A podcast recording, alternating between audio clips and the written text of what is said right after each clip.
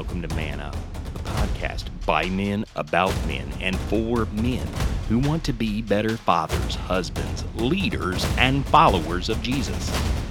Today's topic your mental health. Are you ready? Man up.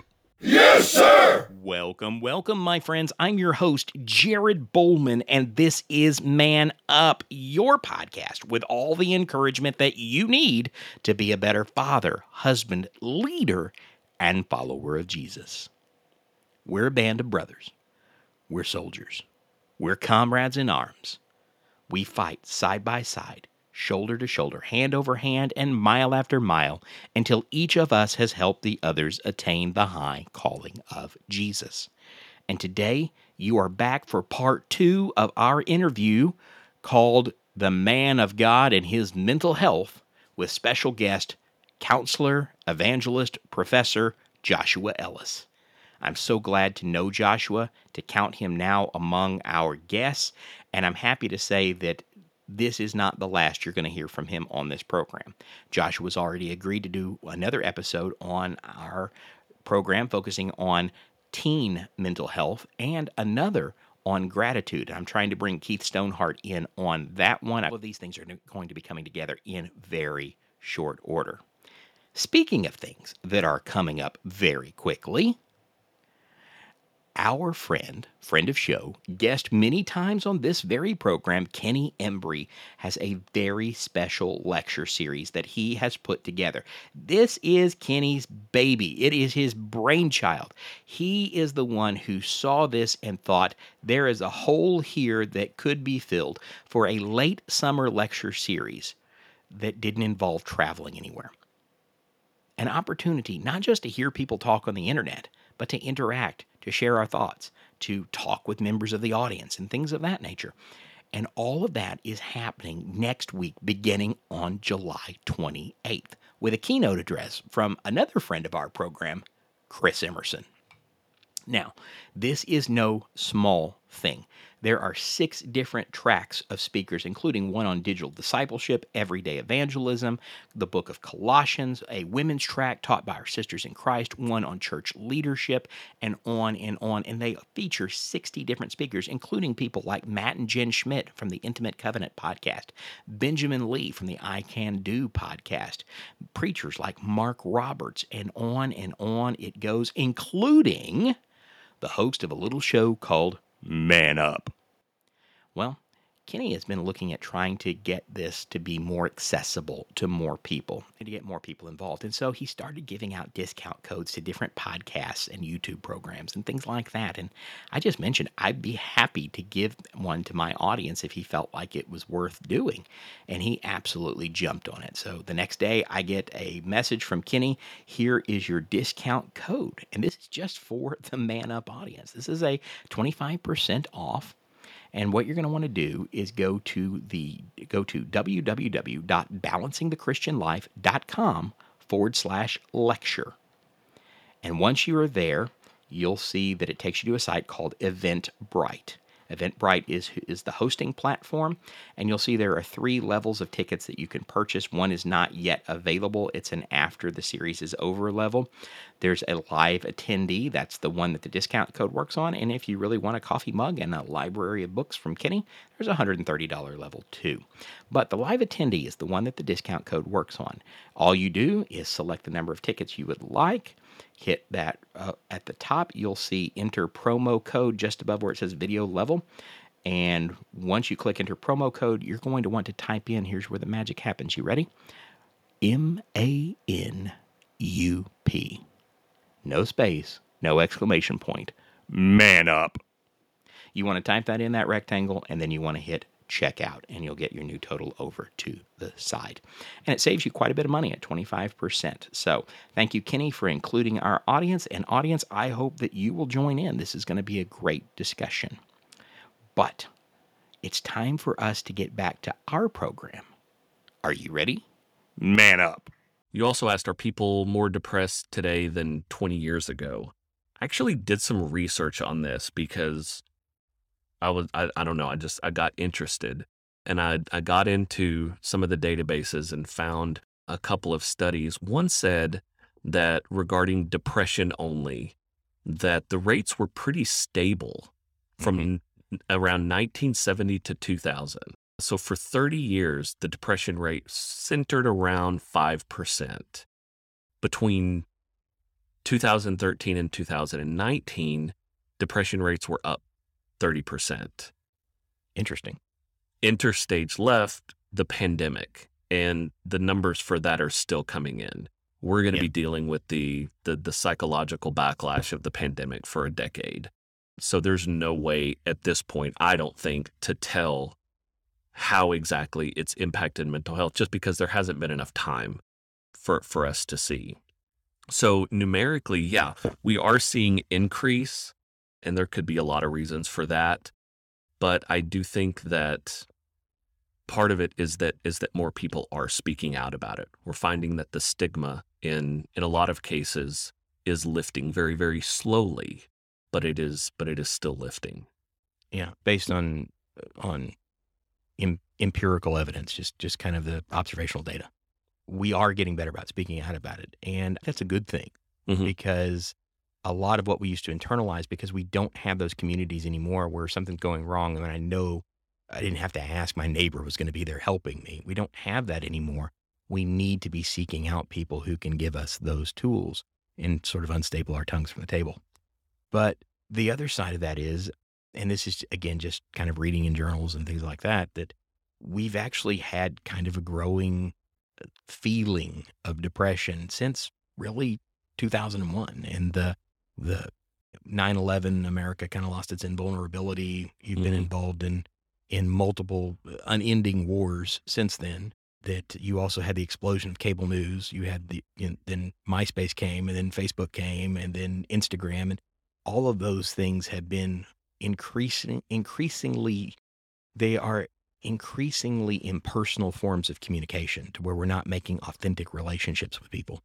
That in fact, I'm one of those guys that I loathe text messaging unless it is to give me directions or something that I need Right.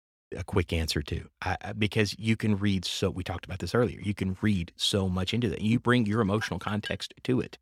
That there's a good friend of mine, an elder in the congregation, that he's a, he's a very laconic man. And he, his response to anything that's acceptable is K. The most passive aggressive letter in the entire Bible or in the Ex- entire alphabet. Exactly. But, but it's not passive aggressive for him. That's just who he is. Right. And but the idea of K is okay. Is, are you not in agreement with this, and you're just going along with it, or are you in agreement with this? And I I hate text messaging for that reason. It, it's like we got all the way to being able to talk to people face to face over phones. Mhm. We went back to hieroglyphics within six months.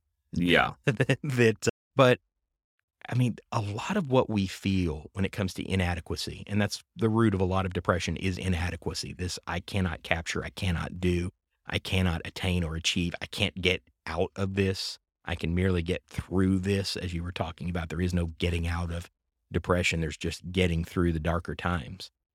But a lot of that has to do with the way that we communicate with each other. hmm I think you're right.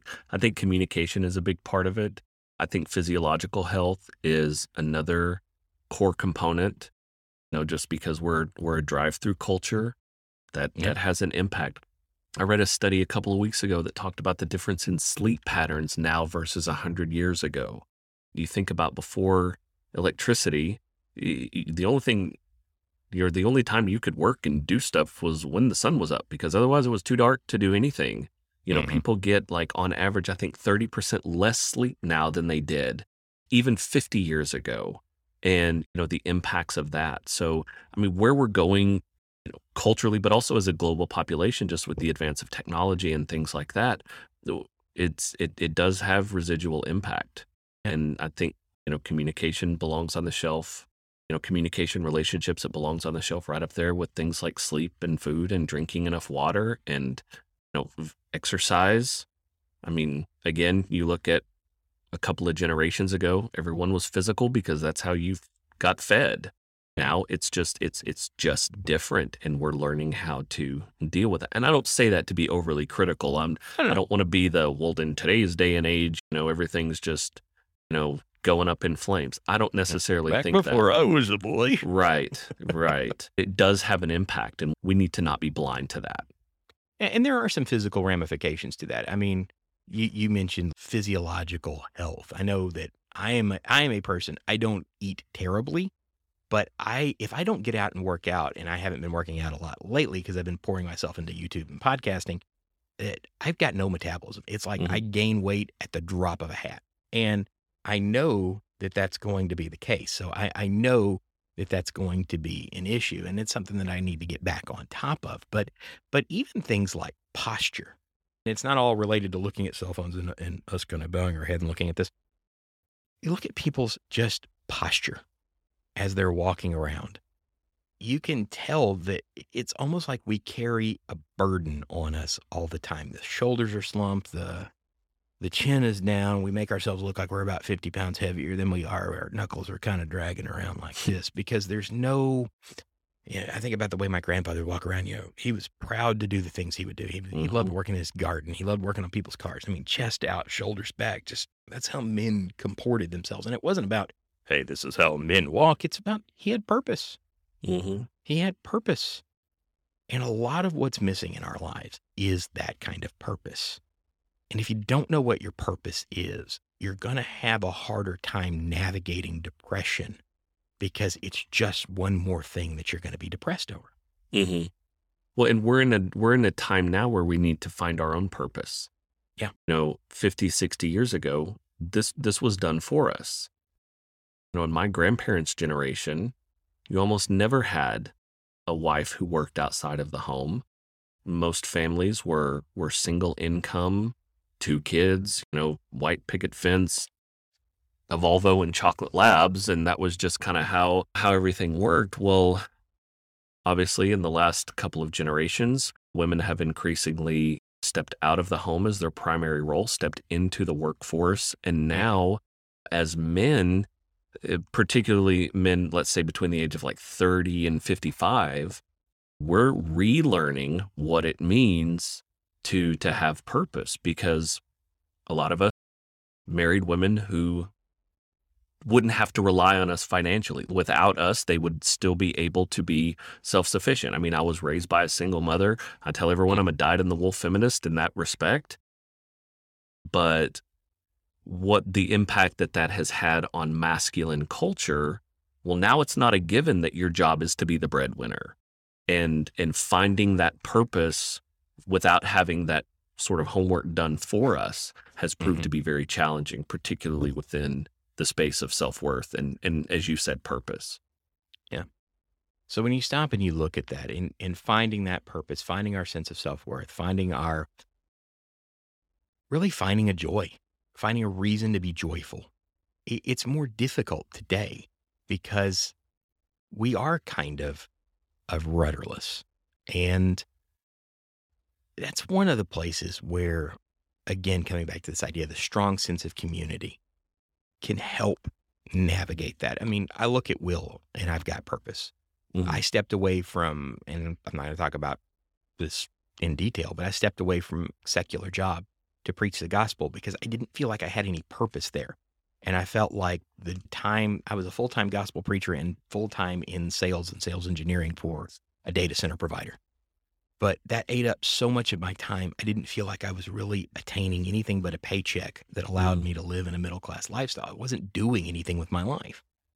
And I, that's one of the reasons why, even though I don't have a huge audience, why I continue the YouTube and the podcasting and try to get it to grow. I feel like it gives me some purpose. Mhm. It lets me work in an area where maybe I can do some good.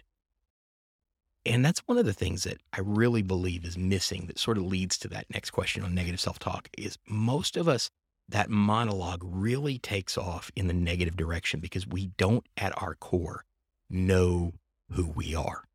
We don't know. And I just did an entire man up episode on negative self talk. And I used I used myself as an example. I was having a bad week that week that I just felt like episodes were trending down. In fact, we've gone to one episode a week during the summer because people have a hard time listening to podcasts in summer. I had a number of guests have to punt because they forgot about vacation or something else came up, or there's people going to, to FC camps all over the country. Oh, I forgot that was camp week or something like that. Mhm. Just had a number of people that had that are guys that I know would be there for me, but they had this commitment that they just didn't think about. And it, it really got to me. So I did a whole episode on negative self talk and how, how dangerous that is and how, how self repeating that can become.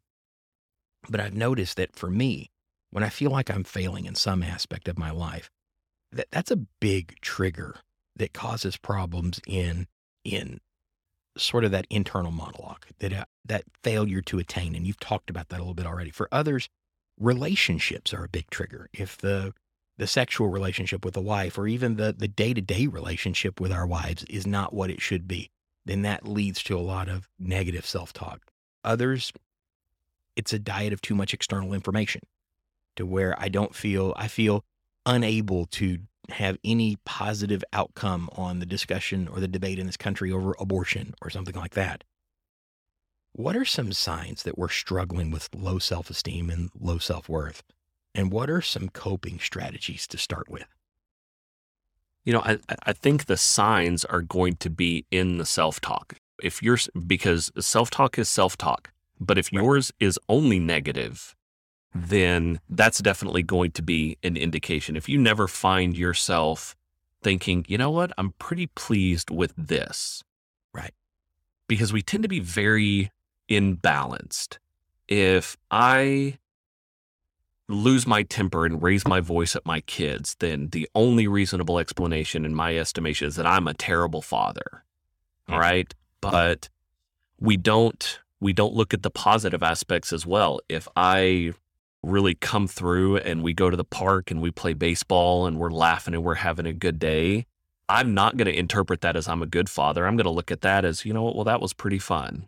So yeah. we tend to be so imbalanced in how we how we gather this information and how we arrive at at, at these conclusions. I, I encourage my clients all the time just be accurate because the issue isn't negative self talk. I say if you want to uh, bust your chops and kick your own butt and make yourself a better man, you'll you'll not find a bigger cheerleader for you than me. I will be mm-hmm. over here in your corner encouraging you on in that. But if it's not accurate yeah. and if it's automatic, if you yeah. are struggling with something and uh, I just replaced our kitchen faucet yesterday and I Ooh. felt like brain surgery would have been That's less like a labor of Hercules. I, I watched the guy do that, and water shot out of the top of the new one and hit the ceiling. Oh man! Well, I was just like contorting under the counter. There's not enough room to to use the tools or anything like that. Inevitably, I slipped and I cracked my knuckle on the on the side. And it's really easy in that moment to say, "Oh, I just I can't do anything right." Mm-hmm. But that's automatic. That's not intentional. That's not me saying, "Hey, Josh, what do you need to do to make yourself a better man?" So when it comes to when it comes to coping strategies, really challenge for accuracy. If if you think you're a terrible father, you better be able to list out why. And it needs to be a why that would quote hold up in court, so to speak. Yeah. Because if you say, "Well, I'm a terrible father because I raise my voice at my kids," and I say, "Really? That's that, that that's that sounds pretty bad. Did you ever have a parent raise their voice at you, and every single person on the planet is going to say, "Well, yeah, my my dad yelled at me," and I said, "Was he a terrible father?" And maybe he was, and maybe he wasn't, but he wasn't because he raised his voice at you that one right. time, and that's the point. And if you can break that, those cognitive distortions that say one mistake equals total failure, mm-hmm. that really that really helps. Another thing is to listen to the people who love you and the people who are trustworthy. I tell people all the time everybody needs a grandmama. All right. Everybody needs someone who's going to tell you that you're wonderful no matter what you do. But that's mm-hmm. not the person that you're going to go to for sound advice. That friend who's not afraid to tell you when you're being an idiot, if your spouse who they're going to look at you and they're going to say, I love you, but this is not working. What do they think about you? And if you find yourself disinclined to agree with them, it has to be for one of two reasons either they're stupid or they're lying. Mm-hmm. And if you can estimate that your wife or your best friend or whoever that they're neither stupid nor lying, then you need to at least consider that their opinion of you should hold some weight. Yeah. And then finally, and probably the most important strategy, and this is where being a Christian and working with Christians makes my job so much easier. When it comes to your value and your self worth, brother, you don't get a vote. That was decided at the cross, and no amount of failure or coming up short in any capacity, whether it's as a husband, a father, a professional, a new sink installer, or a green screen Jedi. Yeah.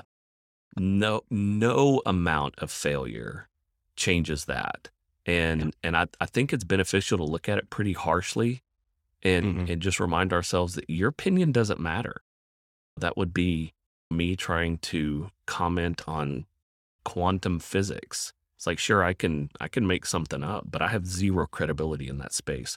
We don't have the credibility to to counteract what was done at the cross regarding our value. And a lot of that really comes back to the things that we were talking about earlier, and that's finding your purpose. And your purpose was mm-hmm. defined in the, at the cross. Your your purpose is to be a disciple of Jesus. And, and that's why I start the show the way that I start, because it really is all of us trying to help the others attain the high calling of Jesus. Our purpose, that's the purpose given to us at the cross, is love one another as I've loved you that the purpose given at the cross is to go and make disciples, teach people to be followers of me. And if we don't understand that that's our purpose, then we really are kind of adrift. And it's one of the reasons why I'm not saying that Christianity is the cure for depression. I think we've already covered that, but it is, it does help us navigate these waters because our worth is defined and our purpose is to mm-hmm. a degree defined. But when we take that to, and we've talked about the media a little bit already, but I, I was thinking as you were sitting there and you were talking about your worth, I was thinking about how much counseling a good counselor sort of feels like like an episode of Mr. Rogers. They're listening, they're listening, they're listening. Then they take this thing that, of course, he was imagining that we said it, that was not quite right, and they reflect it back at you like holding up a mirror. And would you say this about somebody else in this situation? Well, no, no, you wouldn't. You wouldn't say your dad, my dad wasn't a horrible dad because he raised his voice sometimes at us because he did it very rarely and always to sort of correct our behavior mm-hmm. into a godly model. And now, am I careful about how I raise my voice with Will? Yeah, because I got a loud voice. And because my son, as I mentioned in the notes for the other show I sent you the notes on, my son's a little bit of an empath he internalizes the feelings that are around him. And I have to remember that. So if I'm sitting there, a lot of negative self talk going on, guess what my eight year old thinks? It's about me. Mm-hmm. Dad is upset with me. And when you think about our media and you think about the kinds of messages that we're hearing, both traditional and social, movies, entertainment, television, how can we tell if they're affecting us negatively? And is it wise to maybe take a media fast every once in a while. Historically, the media has portrayed men as either the punchline or the villain. Right. Almost almost across the board. And I think it's going to affect different people differently. And it's going to be those with a strong sense of identity and worth that are not going to be as susceptible. You know, hmm. you think about your scrolling on Facebook and someone, you read a post that talks about, you let's say, a, a man in the workplace being treated better than a female in the workplace. Uh-huh. Here's how you know if the media is affecting you negatively. If your inclination is to immediately jump to that defense, well, that's not true because it's not true with me, then yes, I would say that is a warning sign that that media, social or traditional, is is is affecting you negatively. Yeah. I think fasting is good. We do we do that especially with our kids during the during the school year. We have no screen Wednesday and there are no video games except on the on the weekend. I mean, it's really important to regulate that. I think it would be important for us to regulate that for ourselves, but it is far more important to consider what we're going to replace that media with. Yeah. And and this makes it easier too it's better to pursue something positive than to simply avoid something negative. So if you're yeah. going to take a break from social media, you're going to delete the app for a while. what are you planning to do right when you wake up, when you reach for your phone and you start doom scrolling? What are you going to do instead? I love that term. It's, you might may What have never heard it, am I- but you know exactly what it means. Yeah. What bad news am I going to kick my day off with that's Sure. going to make me see the world in a negative light? Yeah. And and you're absolutely right. So whether it's first thing in the morning or when you're in the bathroom or when you're waiting in line for your Starbucks or whatever it is that you're doing, find find what you're going to replace that with, whether it's Yeah. whether it's something prayerful, whether it's a Bible reading, whether it's a, a devo or something. Pursue a positive rather than just avoid a negative. Yeah, and it's I, I, we had Chris Emerson on. I guess it was week before last, and we were talking about about prayer, and he talked about fasting, and he used the example in Mark nine of the that type of demon only came out with prayer and fasting, and how it is that every struggle we face is a spiritual struggle according to the Bible. It's not just hey, there's bad things going on in my life. A lot of it is the devil's trying to unseat my faith, and probably not something you talk a lot about in your counseling, but with people in the church that you're involved with, that's absolutely the conversation you have to Mhm. have. And he was talking about, he came up with this, I don't know if it was original to him or not, but he came up with this really cool acronym for FAST. And it was focus, abstain, substitute, and then I, he said taste. He went to Psalm 34. I, I kind of replaced that with take in. Mhm. That, uh, that if you don't substitute and you're just leaving out negative, you're probably going to fill that hole with something negative, right? Sure. if you're not focused on God, if, if I just say, okay, I'm abstaining from Facebook for three days a week, I'm probably going to find another source for that negativity if I don't mm-hmm. commit myself to doing something positive. And that's the real lesson.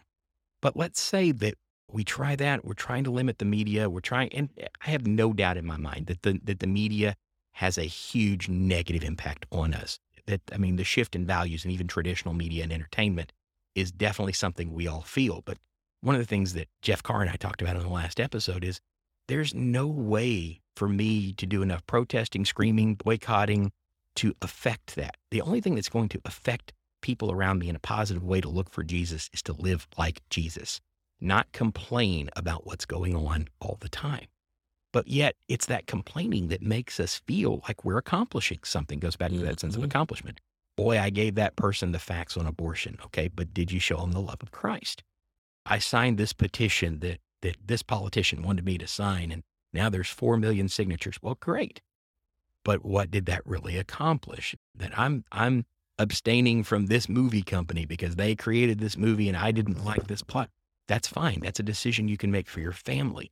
But is that really making the world better the, around you? Or are you just doing something that's really kind of spiritually akin to spinning your wheels? We get caught in those cycles, don't we? One hundred percent, and I think it comes back to that that sense of accomplishment. I start to feel inadequate, so I'm going to start looking for things to do. I call it that false sense of accomplishment. I'll sit down. I'm a planner, mm-hmm. and I always use cleaning my garage as the the standard illustration for this. But I've got junk out in my garage, floor to ceiling, so I'm going to sit down and I'm going to see from 10 to 12, I'm going to focus on getting all the garbage out. And from Mhm. 12 to 1, I'm going to organize all of the the gardening or lawn equipment. And you know, from 1 to 3, that's I'm going to go through all those, you know, 5 million totes that I've got out there and figure out what I'm keeping and what I'm throwing away. And I get done with this plan and I've color coded it and I have it all good to go because that's just how I work. And I think, whew, I am exhausted. Cleaning out the garage really is tiring. I'll wipe off my brow and pat myself on the back. I haven't actually done anything, but because I devoted that that mental energy to it, now my brain thinks that I've done something. So I get that endorphin rush like I've actually accomplished something. Yeah. And for for right now, that's good enough. And I may or may not get out there and clean my garage. But but yeah, I think that speaks to your point is that figuratively spinning our wheels. We're Mhm. doing things, but maybe not necessarily accomplishing things, which tells us, and this is going to be hard for some of us to hear, tells us that the mental satisfaction is more of a motivation than actually accomplishing what we want. We want to feel like we've done something more than we want to do something. That that is goal. Sometimes it is the sense of accomplishment or doing something related to that rather than really doing the thing. We're looking for that endorphin rush and not really the accomplishment that makes the accomplishment so far away that we don't actually do the thing. We sort of commit ourselves to a plan. Hey, I feel better about this. But then we feel worse about it again. That's and that's Yes. true. And I and I want to clarify because Yeah. again, as men, we like to make these applications. So if somebody just heard that and they thought, you know what, that's me. I'm a lousy person. I want to just tap the brakes on that. Sometimes you just want to feel like you've done something, and there is not a thing in the world wrong with that. I'm only suggesting let's be accurate about it and, Yeah, let's and be honest. let's yeah, and be comfortable saying, you know what? I don't really want to go clean the garage, but I really could use a good sense of accomplishment. So go find something smaller to do. Or Yeah. sit down and say, I'm going to plan out how I'm going to clean the garage and let that be your sense of accomplishment as long as you can be accurate. But there's nothing wrong with wanting to just, I just really need to feel like I've done something today. Yeah. Perfectly normal and perfectly acceptable. Just But make if you're not sure defining that your goals, real. Mhm. like you were talking about, I mean, that that's a healthy way of dealing with it. I want a sense of accomplishment. Today, I'm going to plan on cleaning out the garage next week. Today, I'm going to go look at it. I'm going to analyze what needs to be done. I'm going to map this out. We're going to have the truck here to get the stuff to Goodwill that needs to go to Goodwill. Yep. I'm good. I mean, this is going to look like the Berlin airlift. That I mean, it's going to be. And uh, there's an old reference, and I'm 45. I'm not that old, but but it, this is going to be like the Berlin airlift. I mean, we are going to get stuff done Mhm. rather than saying, "Hey, I cleaned out the garage today," and you really didn't. And the next time you walk out there and you go, "I'm so terrible. I didn't really do it." That you have to you have to frame these achievements, and that's a great segue into two questions I'm going to put together. You think about men. You think about our desire for accomplishment. Uh, this audience is overwhelmingly self-identified Christian men. Are there passages that we should be thinking about when we're feeling overwhelmed and we're just looking for that win? And when is the right time for us to start looking for help rather than trying to navigate these things for ourselves? So I want to start with your second question Brilliant. because the answer to that, when is the right time to seek help? Yesterday. My research revealed, and I did, this was one of my interview questions. What was one thing, if you can go back and go through your entire counseling experience again, what's something that you would do differently? Every single one of them, 100%, said that they wish they would have sought help sooner men tend to wait until the last possible moment. So the data that I coded for my dissertation research, words like suicide, giving up, end of my rope, blackout drunk, very, very highly charged or, or words that indicated a high level of severity. So by the time they called the counselor, they were at the end, completely out of gas. I would encourage you you or anybody listening that wellness is always better than treatment. That forming a relationship with the counselor, and maybe you go in and you talk to them once every three months, whether you feel like you need to or not. It's always better to to pursue wellness rather than waiting, because if you wait, if the bottom has dropped out and you are at the very end, then the requirements for you to work through that uh, it's going to be much more difficult than if you gained a sense of wellness. So Right. always seek help sooner rather than later. When it comes to men and, and us feeling overwhelmed, are there passages that we should be thinking about? I have two. One is one is Psalm 46. Mhm. Because the stillness that is communicated, I think that's probably the most difficult, but maybe the most essential when we are feeling like we're missing the mark or that it's just too much. We we so badly want the bad feelings to go away. Mhm. Brene Brown talks about leaning into that negativity or sitting in that sitting in that discomfort. And and that brings to mind the the second passage which is James 1. We often want the bad feelings to go away. We don't even consider that they might have value there's nothing wrong with feeling overwhelmed. There's nothing wrong with being sad. And that all stems from these completely irrational and unreasonable expectations for ourselves that I need to be the I need to be the expert on something that I've never studied. Yeah. Go ahead. I was going to say in James's analogy that those feelings are what actually drive us to God for spiritual growth hmm and, and can deepen our prayer life. And yet, often what we see is when we are in those feelings, the prayer is the first thing that suffers because we don't feel we have this idea that when I was right with him, I was worthy of talking to him. Mhm. And now I'm unworthy of talking to him. And the real truth to it all is you were never worthy of talking to him. He always wants to hear from you. hmm Which the ironic part of this, especially as a preacher, is we will spout this stuff out all day long. Yeah. But then for some reason, when it comes time to apply it to ourselves, we think we're special. This is another go to for my clients. I, I tell my clients all the time, I was like, you're not special. If you don't get to be the greatest person in the entire world, you also don't get to be the worst person in the entire world. Right. And the the expectation for perfection. I remember I, I heard a preacher years and years ago. I think I'd been preaching less than five years, and dude like brought down the house. I mean, it was still to this day one of the best best sermons that I've ever heard. I mean, the the study behind it, the delivery, everything was perfect. And I remember walking out of that building thinking, I hate that guy. Which is not really not really true, but it's like here I am. I'm five years into a preaching career and I'm upset that I'm not as good as someone who's been doing it for over 20. Like that's Yeah. that's bananas. But we will drink that Kool-Aid every day of the week. And what that does in the same way that conceding a point to an opposing viewpoint implies weakness or failure because we feel like we have to be perfect we shame ourselves when we're not and, and Mhm. we we cut off our opportunities for growth Yeah. because we don't have to be perfect but we do need to grow and in order to grow we need to acknowledge where we're weak and then put in the work to make that strong or to make that stronger it's not always comfortable but it's still necessary Well, men today are under the same pressures as previous generations. Most men are at least partially the provider for their household. We're husbands, we're fathers. I believe that most guys genuinely want to contribute to the community around us in a positive way.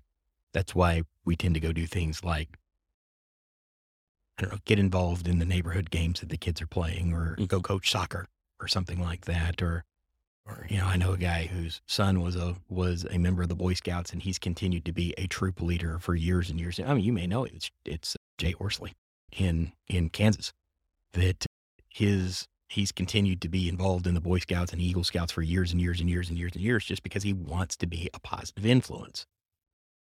Increasingly, though, men, and you alluded to this earlier, are being portrayed in one of two negative ways. It, we're either the dolts or there is no more villainous person in this world than a straight Christian American male. There's no no worse figure that you can imagine in media and culture. And so so much of that is beginning we're beginning to see a pushback against it. And maybe some of that it's good, maybe eh, is some of that is overcorrection. A perfect example of that is kind of the Johnny Depp Amber Heard trial. No matter how you look at this, it's an unhealthy environment. How do we break ourselves out of this cycle so that it doesn't internalize or even like the word metastasize Mhm. into a depression? How do we raise, particularly not just our kids, but particularly our young men, knowing that they've really got the target on them right now, to be godly and mentally healthy in this environment? Now, I know we're going to talk a little bit about this in a future episode, but sure lay the groundwork. it, it, it comes down to me to accuracy. Yeah. We need not be naive about what we're facing from a, a- cultural and a, society, and a societal standpoint. Mhm. We've somehow cultivated this idea that there is nothing in the world worse than not being liked or accepted. And I think that this holds too much power over us. So, I mean, for our kids and for ourselves, we need to decide in advance whose opinion matters mm-hmm. because we will and, and in a lot of ways we've made the opinions of other people our god we will we will edit and adjust what we type on social media because we're thinking about how this one person or persons will interpret what we're saying i think we We most likely do the same thing in the pulpit. We do the same thing in conversations with our kids, how they dress or how we dress them, things like that, because we want to be accepted, which interestingly enough brings out a contrast between acceptance and belonging. Brene Brown talks about this. And the distinction she makes is that acceptance, or sorry, belonging is when we change who we are in order to fit in with a certain crowd, for lack of a better term. Right. So, what's actually being accepted is not us, it's the creation of this facade. Yeah. Does that create more stress? 100%. Because you, number one, you have to keep up the facade. And number two, you're constantly living in this. Well, if they knew the real me, then they wouldn't feel the same way. That's belonging. Acceptance is when someone sees you, good, bad, ugly, and everything in between, and says, you know what? You're still okay. Which is Mhm. incidentally how God sees us. Most likely how our best friend, who's not afraid to tell us we're being an idiot, sees us. Most likely how our wives see us. In, in more cases than not, how our kids see us. However, those are the opinions that for some reason tend to hold the least amount of credibility when it comes to these societal standards. I mean, and I think Johnny Depp Amber Heard is a perfect example of that. Mm-hmm.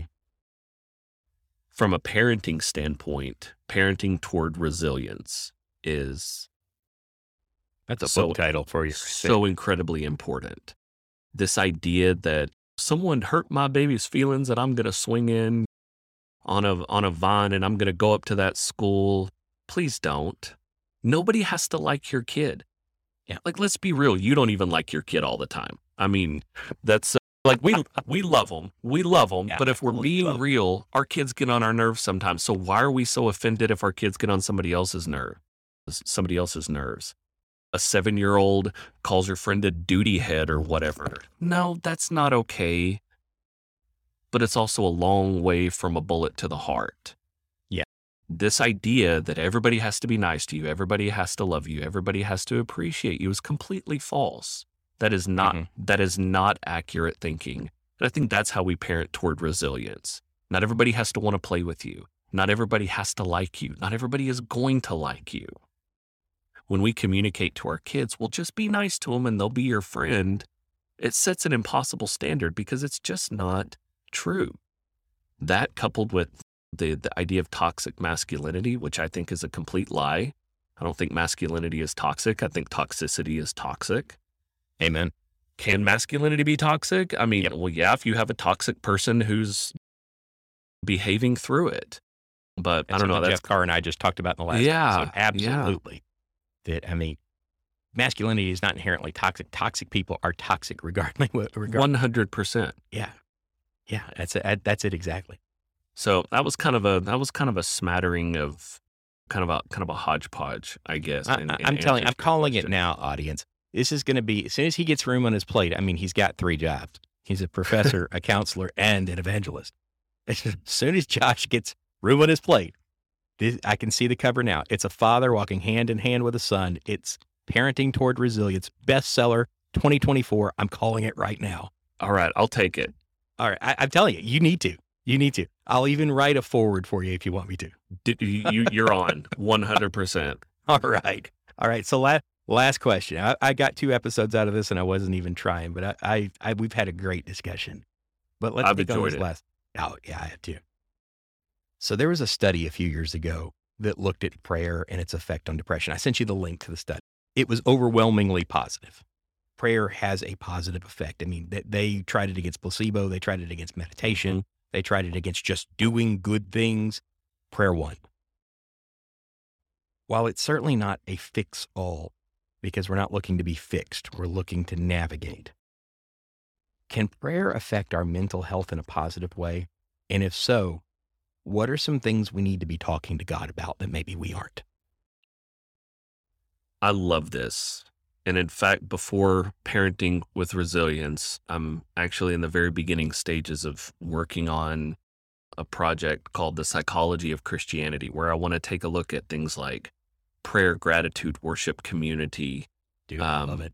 all of this and and look at the neurobiological effects of that because in the same way that God told the Israelites what they should eat and where they should go to the bathroom to promote their own physical health. Yes, it was obedience to his statutes, but at the same time, it was for their own good. I, I think we can clearly see how, how, how this stuff is for our own good as well. Yeah. So if you remove the theological component out of prayer, yes, Mhm. we know that the effective, fervent prayer of a righteous man avails much. I'm not, I'm certainly not disputing that.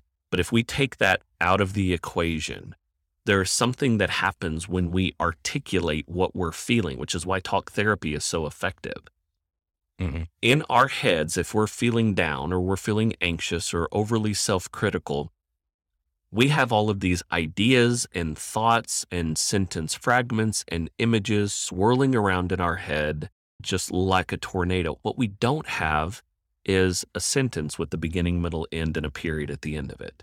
So when we articulate our struggles, we actually apply language to it and we bring out of the obscurity into real, like real focus and say, you know what? I'm sad right now because I don't feel like I'm living up to the standard that I ought to. Just that sentence by itself, because you apply language to it, now it becomes more palatable. Because before that, it's you're a loser and you're terrible and you never measure up to anything and all of these all of these partial thoughts. So I think that's that's an, one of the ways that prayer helps us is because we do apply language and bring bring meaning and order out of the chaos. Right. Prayer gives us the opportunity to acknowledge what we know. You know, depression, anxiety, I think we've established thrive on inaccuracy. So when Yeah. we acknowledge what we know, hey, I'm not going to feel like this forever. And I know that because I didn't feel like this six months ago. So I'm not going to, I'm most likely not going to feel like this six months from now. I know that God is my refuge and, and God is my strength. That gives us some grounding in, in something solid so that the instability of our emotions don't take over. And let's just talk for a second about how unstable our emotions are people use the word hangry. All right. And it's not a clinical term, but it should Right. be. I tell my kids, I tell people from the pulpit, and I tell my clients all the time you can be hungry and you can be a good person. You cannot be both at the same time. that is true. So if something as inconsequential as a sandwich can have such an impact on your mental health, that tells us at the very least that our emotional responses are not to be trusted. So what is? And that gets back to the things we know. You know what? I might be having a, a bad day, but I'm trying. I know that I'm trying. I know that my wife is neither stupid nor a liar, and she thinks I'm a good man. So I'm going to hold on to that. My kids, they've seen me at my worst, and they still think I'm awesome. So I'm going to hold on to that, acknowledge what we know. Yeah. And then the final point, which I could talk about this a lot longer than I'm going to, Oh, we made a Um, whole episode on it then. well, gratitude. Oh yeah. The- yeah, I'm no, the- I'm nailing you down right now for a third episode on gratitude. Okay, I'm I'm here for it. The the psychological bring impact Keystone of Rock. gratitude. Yes, yes, 100%. Because the the impact of gratitude and what the research has found out is that it's not dear Lord, thank you for this day, thank you for my family, thank you for my health. We we want to pray for the big stuff first because Yeah. I mean, come on, what kind of guy are you if you don't thank God for your wife and kids? We get it. You're What kind grateful of loser are you? yeah, no joke. but it's not the big abstract wife or, or sorry, family, home, health. Thank you for this day, all that. It's not the big stuff that has a, a significant and positive psychological impact. It's the little stuff. It's the little things in the moment. Right now, it's 91 degrees and it's not even lunchtime in Texas. I'm really grateful that I've got AC in my office. Amen. And just because we're choosing to be grateful for small things doesn't mean that the big things aren't important. But what the study found is that by articulating gratitude regularly for the for the day-to-day small things in our life actually reduce cortisol levels, it reduced symptoms of depression, which is why it's gratitude, I think, is such a, a vital component to prayer. So throwing all of that together, I mean, I'm not at all surprised that that that prayer was shown even over meditation and positive behavioralism and things like that was shown to be significantly effective. Yeah. And so, I mean, I want to be clear. Josh is not saying replace your counselor with prayer. It, it is something we need to be doing, but there is a tool you just kind of laid out for the guys. It's one of the ways of navigating this. And that's something we've been singing about in churches for over 100 years. That's count your blessings. Yep, 100%. And And that moves you closer to God. And and being okay and i know I've, I've harped on this a lot but there's another there's another term another toxic that i actually agree with and and it's the idea of toxic positivity.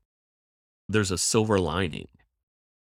Not always. Sometimes things are just lousy and, and giving ourselves permission to experience something lousy is is incredibly important. Trying to turn a positive or sorry, a negative into a positive is just as inaccurate as saying you're a terrible father because you were 5 minutes late picking up your kid from school.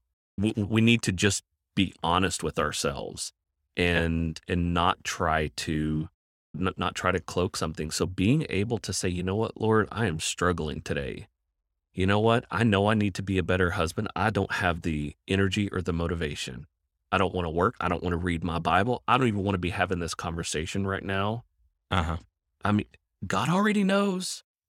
But we struggle so often, I think, to be honest with ourselves that we really we we really cut off our lifeline. And there's really a whole other episode that we could go into that because there's a difference between being honest and complaining. Yes, one hundred And percent. if you if you look at Job, and this is something my buddy, I, I think you know him, Jeremy Hodges talks about Mhm. a lot, is that when you look at a book like, and I'm going to swing to the left field here for just a second, but you look at a book like Song of Solomon. Why is that in your Bible? Well, it's God authorized romance language. It's Mhm. not an allegory for Christ in the church. It's about sex. It's Mhm. about wooing your wife and keeping that sexual spark alive. And to try to make it something that it's not is to steal the power from it. Job, on the other hand, is God authorized grief language. Job did all this, and yet we're told at the end of Job, he didn't sin. Did Job lay some charges against God that God sort of answered? That, hey, I don't understand why this is going on. I, I wish you were here for me to talk to because, yeah, you and I could have a discussion about this. And what was God's answer to Job? No, Job, you really wouldn't understand it if I explained it to you. You know Mhm. how I know that's true? Because I can read the book of Job and I still don't understand it. right. There's there's realities even when I look behind the curtain that Job never got to look behind. But what is there is God authorized language in grief and also God unauthorized language in grief, which is to sit there and blame the person that's dealing with the grief and dealing Mhm. with the dealing with the depression.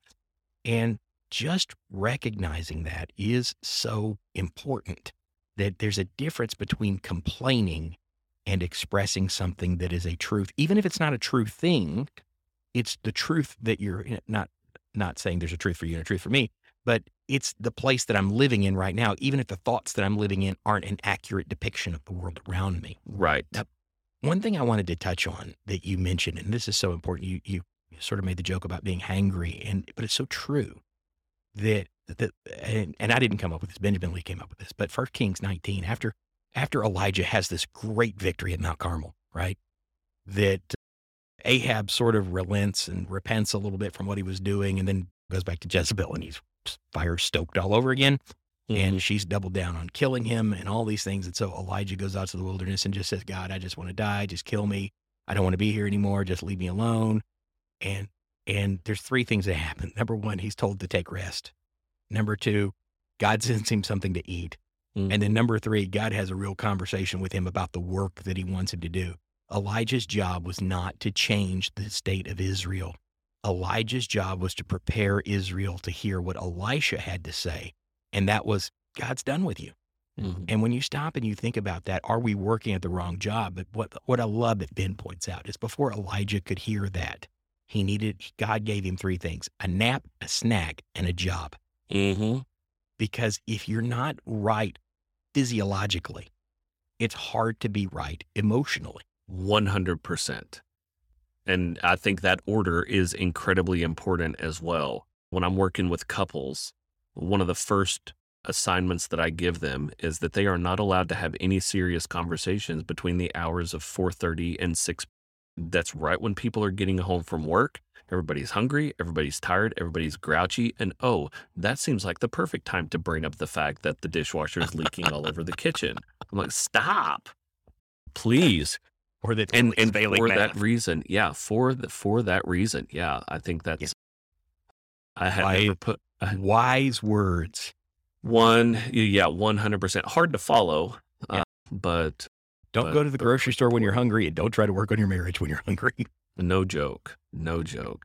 And just the the importance of accuracy. And I, I wonder sometimes if that's why we don't run into such a distaste when it comes to Christianity is because it is there inauthenticity that, that's Yeah. being communicated. And I think sometimes I don't like being the guy who says, well, you know what the problem with the church is, dot, dot, dot. I don't think that accomplishes anything.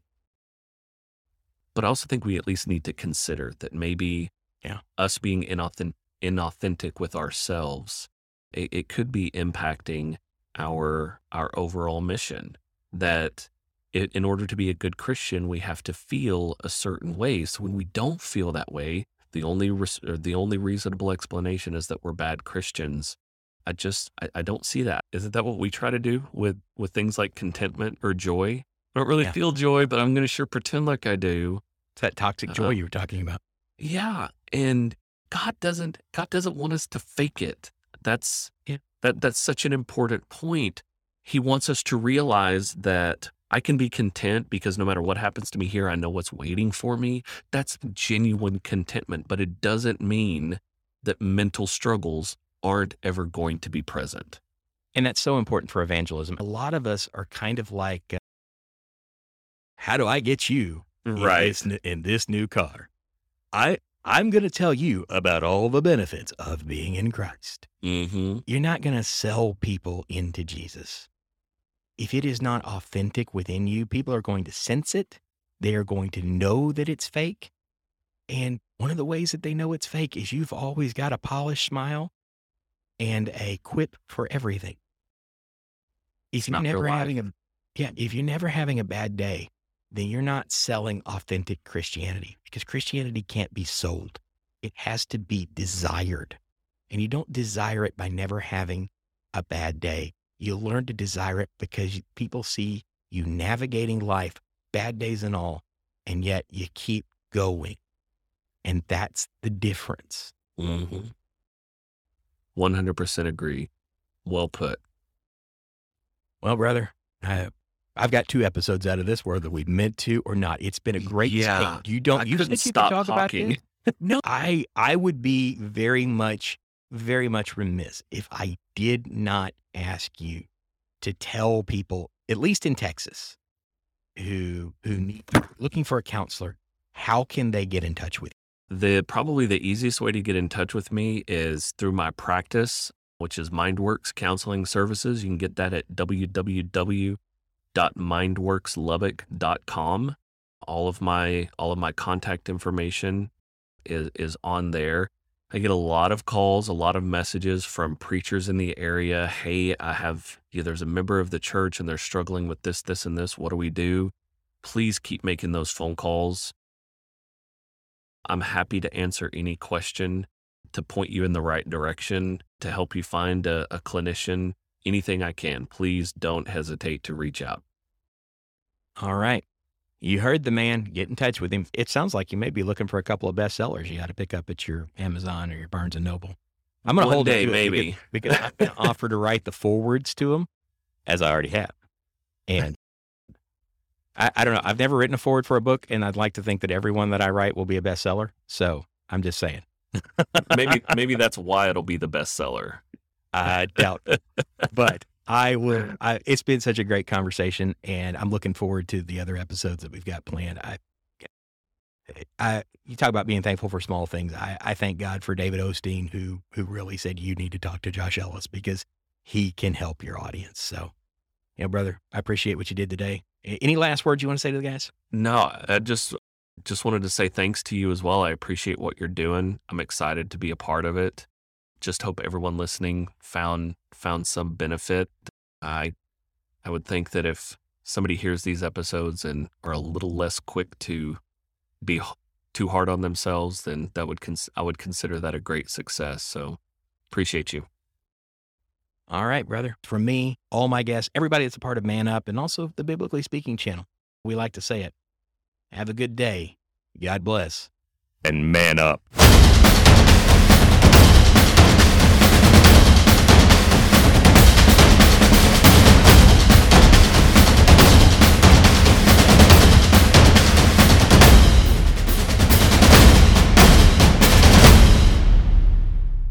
Dismissed!